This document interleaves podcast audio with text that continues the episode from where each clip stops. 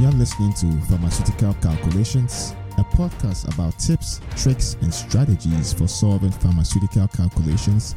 This episode was originally broadcast on our YouTube channel, youtube.com forward slash pharmaceutical calculations easy.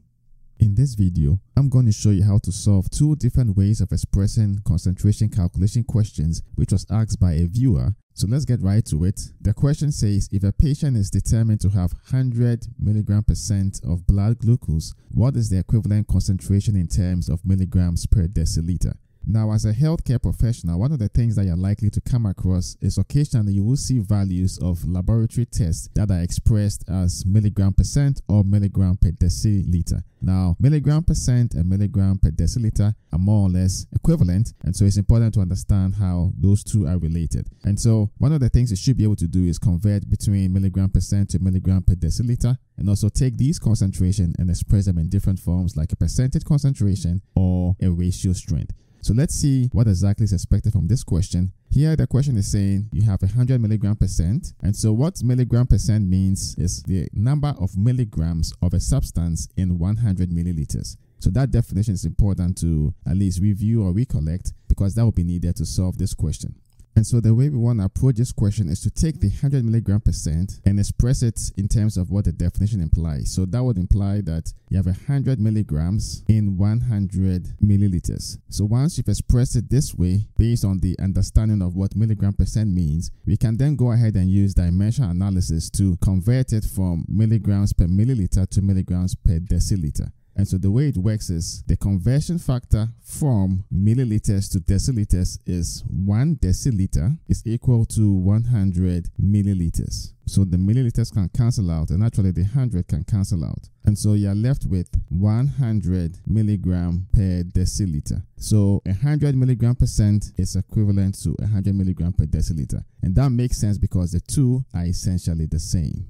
So let's take a look at the next question. Here the question says, strong iodine solution U S P contains five percent weight by volume iodine. How many milligrams of iodine are consumed daily if the usual dose is zero point three milliliters three times a day?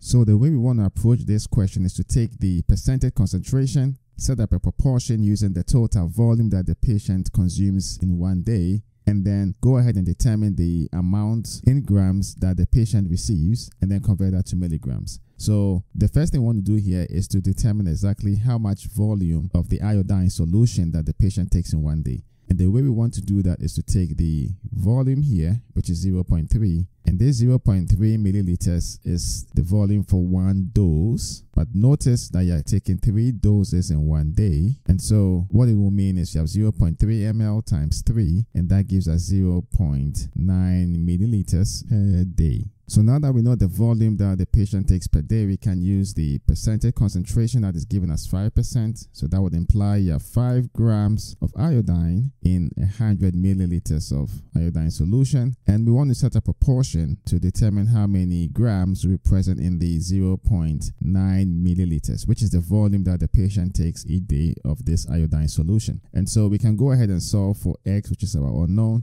And X is going to be equal to five grams times zero point nine milliliters divided by one hundred milliliters. And that is equal to zero point zero four five grams. So we can multiply this by the conversion factor, which states that one gram is equal to one thousand milligrams. The grams cancel out, and this is equal to forty-five milligrams.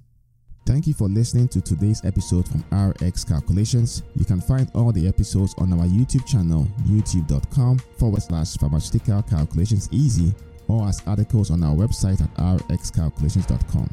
If you have any questions on any pharmaceutical calculations topic, or you would like to suggest future topics, you can post them on our Pharmaceutical Calculations forum, website, or YouTube channel. Links to all platforms are in the show notes. Don't forget to rate, review, and subscribe to the podcast on Apple Podcasts, Spotify, SoundCloud, or wherever you get your podcasts so you don't miss out on new episodes. Thanks for listening to today's episode, and enjoy life.